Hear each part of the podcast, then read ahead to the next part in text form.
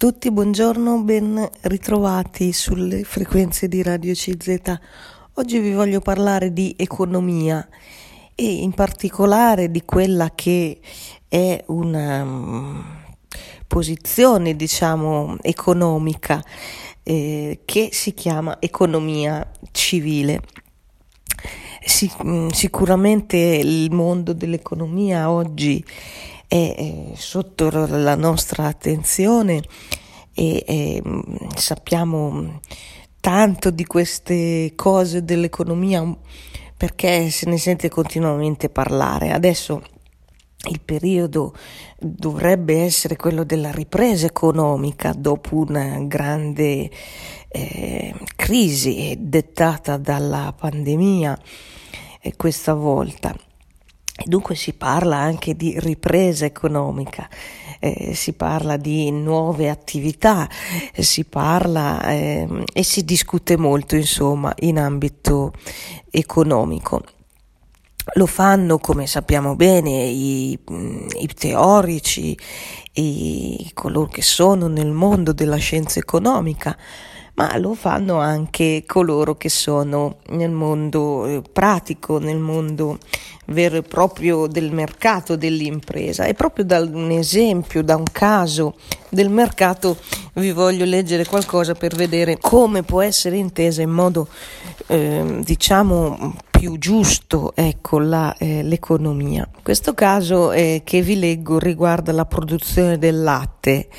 Eh, sicuramente mh, mm, avete sentito eh, che eh, c'è grande difficoltà per i produttori del latte, per gli allevatori, perché eh, restano schiacciati, diciamo, eh, dai eh, meccanismi di determinazione del prezzo e ehm, succede che la loro, la loro materia prima viene sottopagata. Eh, magari per arrivare a avere poi nella grande distribuzione avere il latte a dei prezzi diciamo mm, bassi concorrenziali però eh, sappiamo anche che in questa catena di distribuzione gli altri soggetti ci guadagnano ma eh, colui che invece resta sempre indietro e, e numeri alla mano lo si capisce eh, è appunto l'allevatore. E quindi c'è questo problema proprio anche nella nostra Europa di, ehm, eh, che riguarda il settore, eh, un po' tutti gli settori agricoli e, e dell'allevamento che vedono eh, in ginocchio i, i, i, quelli che sono all'inizio della catena produttiva, proprio i coltivatori eh, e gli allevatori che si trovano riconosciuti dei prezzi eh, talmente bassi che eh, compromettono la sopravvivenza delle loro imprese, delle loro aziende. Eh, allora, eh, qui eh, c'è un, naturalmente un grande punto interrogativo perché ci si domanda come sia possibile eh, fare questo e c'è anche un grande punto interrogativo perché a volte proprio riusciamo a capire noi che non è giusto che ci sia un prodotto sul mercato che ha un prezzo così basso e questo lo sentiamo dire a proposito dell'olio d'oliva, a proposito del latte, a proposito di altri ehm, cibi appunto che provengono dall'agricoltura e dall'allevamento. Ma mh, mm, allora nasce anche il dubbio se sono prodotti buoni. Ecco, questo esempio, questo caso eh, proprio uh, in corso, accaduto veramente, che vi leggo, riguarda, eh, come dicevo poco fa, la eh, produzione del latte e ci viene dalla Francia. Ecco che cosa è successo e come in qualche modo questo è stato un esperimento che ha dimostrato che i prodotti buoni scelti dal consumatore possono salvare anche i, eh, coloro che sono produttori di latte. E eh, allora vi leggo eh, come, eh, come si è costruito diciamo, questa rivoluzione del giusto prezzo in Francia. Eh, qual è stata diciamo, la, la, logica che ha guidato questi, questo appunto rivoluzione del giusto prezzo del latte eh, in Francia e ehm, è stata una storia di successo ecco apro le virgolette vi leggo qui questo mm, resoconto. Eh, è stata la storia di successo eh, cominciata su uno sfondo rurale davvero drammatico e anche misconosciuto, quello dei produttori francesi di latte, spesso strozzati dai ricavi esigui che venivano imposti loro da una filiera dominata dai grossisti, dai marchi del settore e dalle catene dei supermercati. Uno scenario drammatico che ha già spinto decine di produttori transalpini a gettare la spugna e in certi casi addirittura casi foschi, casi neri aggravati in particolare dal sovraindebitamento che ha spinto i produttori persino al suicidio. Nel 2014, fra chi non accettava questa situazione, c'era pure eh, eh, Shaban, questo personaggio che eh, appunto poi ha dato corso a questa nuova esperienza, tra virgolette, rivoluzionaria del giusto prezzo francese del latte. Egli era già attivo nel settore dell'economia solidale, avendo fondato pure una catena etica di stazioni di autolavaggio, sempre nelle regioni francesi, che era destinata a dare lavoro a persone in difficoltà. Nel 2015 c'è stato poi un input decisivo che ehm, si è ehm, offerto durante una concertazione ministeriale, dunque un tavolo di trattativa per stabilire le condizioni di vendita del prodotto del latte, una concertazione ministeriale.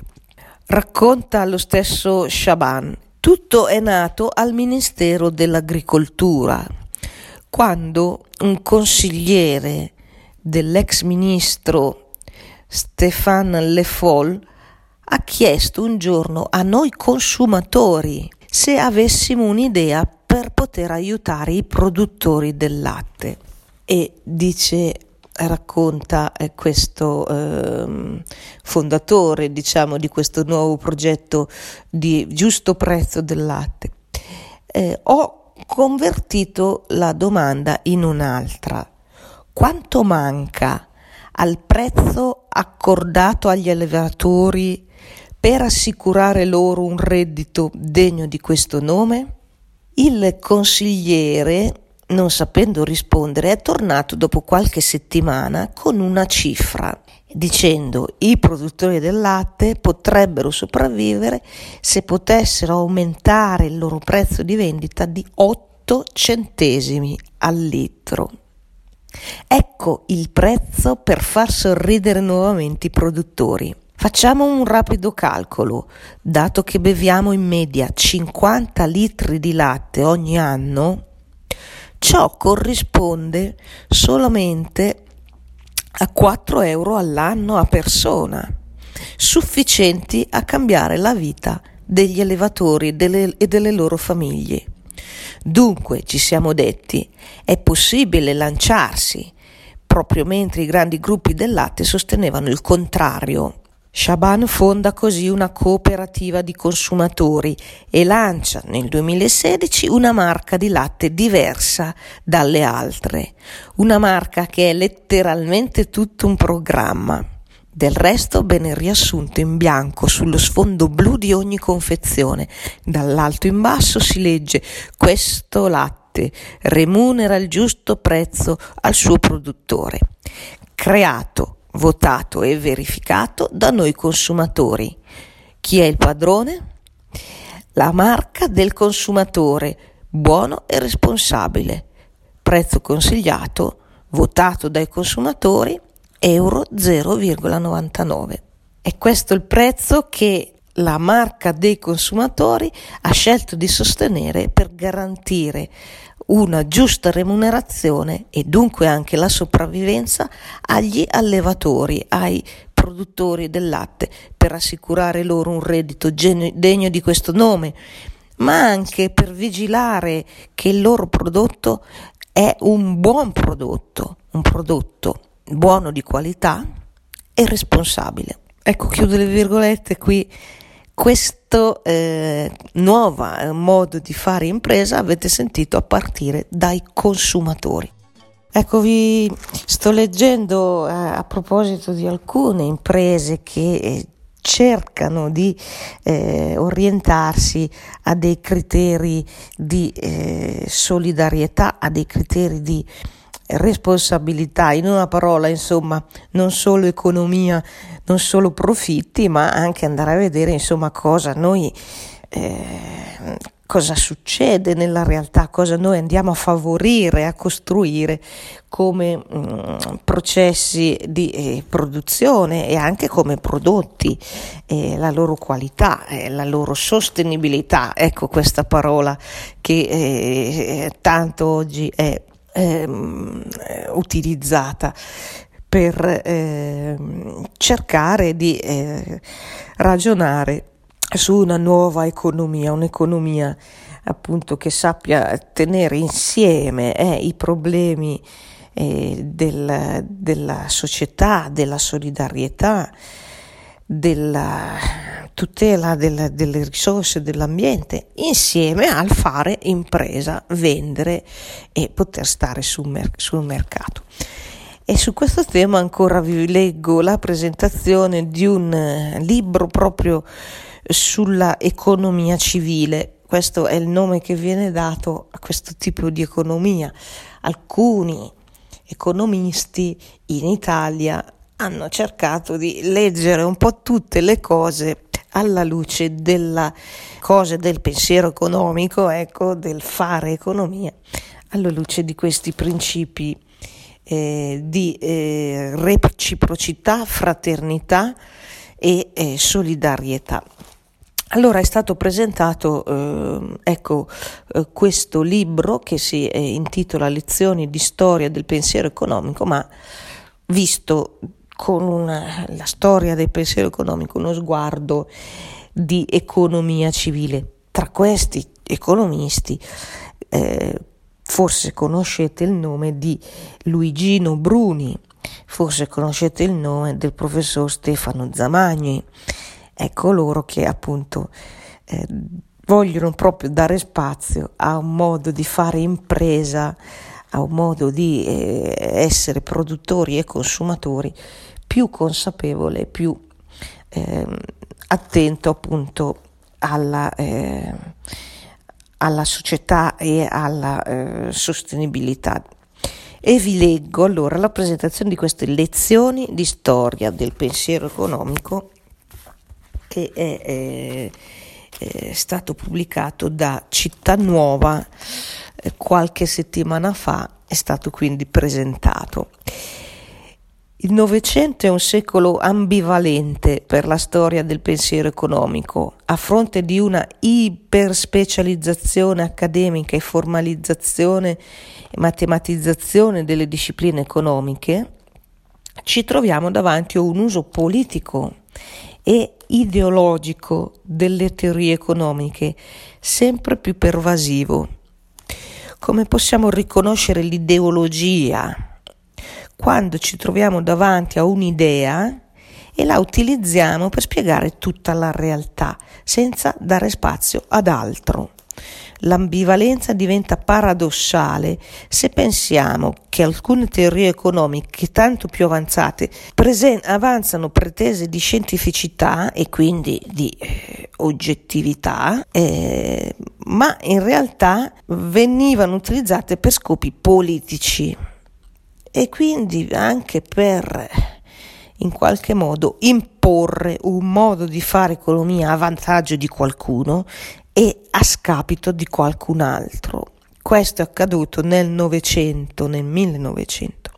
Non occorre essere studiosi di storia del pensiero economico per sapere dei conflitti fuori e dentro l'accademia tra neoclassici e keynesiani o eh, tra eh, i ehm, altri eh, correnti dell'economia. Certamente un, un conto è dire ideologia, un conto è dire riconoscibilità, tesi portanti di una teoria economica. Se sono in dialogo con una questione economica con un'altra persona, è utile sapere anche la scuola di appartenenza, gli orientamenti, i principi della disciplina da cui parte ognuno dei, eh, degli economisti ma eh, altro è non uscire da quella linea di pensiero, da quella impostazione dell'economia, non ehm, accettare il discorso, il dialogo eh, e l'apertura appunto del confronto. Quindi si arriva all'uso ideologico eh, di una teoria economica che è una forzatura per imporre appunto un modo di fare, un modo di comprendere i fenomeni a discapito di altri punti di vista, di altri bisogni e di altre esigenze. Come superare allora le ideologie di un secolo che è stato profondamente ideologico nel 1900? Nel manuale Lezioni di storia del pensiero economico abbiamo, eh, scrivono gli autori nel presentare il proprio volume, abbiamo seguito il consiglio di Luigi Einaudi, storico del pensiero economico e protagonista della scena politica italiana. Questo il suo consiglio dal vagabondare mosso dalla curiosità del leggere i testi originali di gente etichettata e perciò eh, in, incasellata, ho tratto una convinzione che alle storie delle scuole economiche eh, buone al più per agevolare durante gli esami gli studenti prighi una risposta facile, fa, è opportuno sostituire urgentemente schizzi di economisti singoli scelti di volta in volta coloro che sono tra i più bravi, tra i grandi. Il lettore quindi proseguono gli autori di questo volume che, eh, che, si intitola Lezioni di storia del pensiero economico. Ecco, il lettore troverà dunque presentato la storia dei grandi economisti del Novecento, proprio loro, quelli che hanno prospettato delle teorie e le loro ragioni, i loro argomenti e si vedrà che alcuni di loro, Hayek, Keynes, Schumpeter e fino a Sen, non sono riconducibili a delle precise tradizioni e posizioni ideologiche come a volte sembrerebbe. Alcuni di loro sono stati degli apripista, hanno dettato dei teoremi fondamentali, intramontabili, che però di volta in volta nel corso della storia devono essere nuovamente scoperti, nuovamente applicati. Ecco, chiudo le virgolette qui la presentazione di questo volume, come vi dicevo, che eh, presenta una mappa diciamo, delle grandi idee economiche di ieri e di oggi, però lette all'interno dell'economia civile per eh, ritrovare nel modo di fare impresa, di modo di fare mercato, le parole chiave come reciprocità, come fraternità, appunto come mh, sostenibilità, società civile, solidarietà. Ecco, ci stiamo dedicando oggi un po' al mondo dell'economia, eh, che è così importante, è così ehm, anche ormai sotto gli occhi di tutti, diciamo, e sperimentiamo anche direttamente, insomma, l'importanza che, che ci siano posti di lavoro, che ci sia benessere, che ci siano prodotti buoni. Ma tutto questo è diventato anche un uh, dibattito, una discussione per scoprire qual è il modo migliore di eh, pensare l'economia e qual è il modo migliore di fare anche impresa. E all'interno di questo dibattito eh, sicuramente eh, conoscete delle eh, posizioni che vogliono più essere attente anche all'etica, ai problemi sociali, alla solidarietà.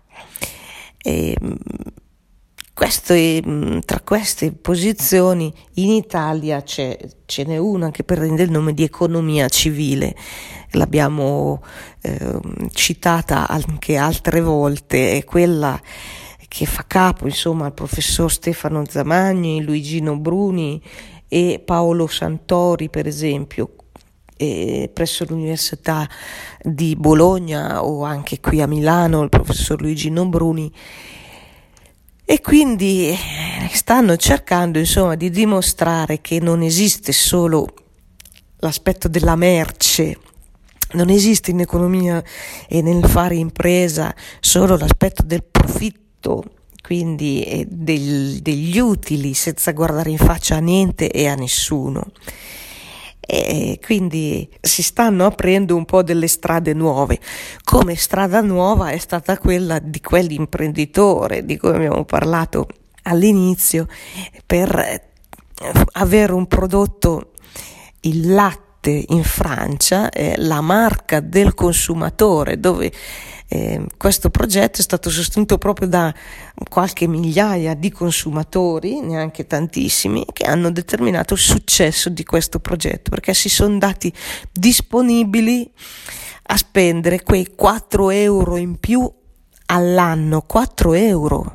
Hanno fatto i conti, come abbiamo letto, e, e con questi 4 euro in più hanno sostenuto un prodotto che retribuisce in modo corretto, in modo eh, dignitoso gli allevatori eh, di eh, bestiame per produrre il latte appunto in una regione della Francia.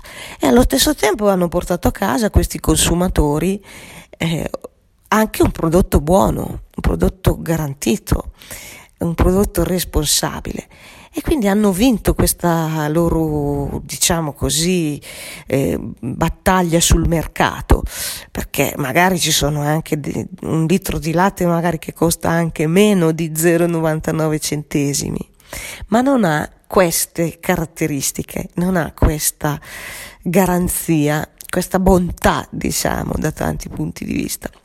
I consumatori hanno voluto premiare la loro marca in questo progetto, la marca appunto del consumatore. Loro lo scelgono, loro anche sostengono un prezzo, ma è un prezzo sostenibile, è un prezzo equo, insomma.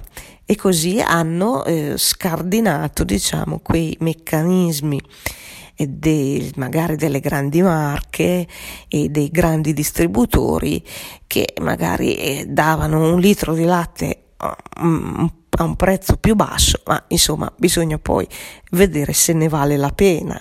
È stato un successo questa iniziativa eh, in Francia eh, per quanto riguarda il latte e ha salvato anche tante aziende mh, di allevatori che erano sul lastrico eh, perché mm, non riuscivano a vendere eh, il prodotto iniziale, che poi la materia insomma più importante, su cui tutti, tutti gli altri passaggi della filiera andava a speculare.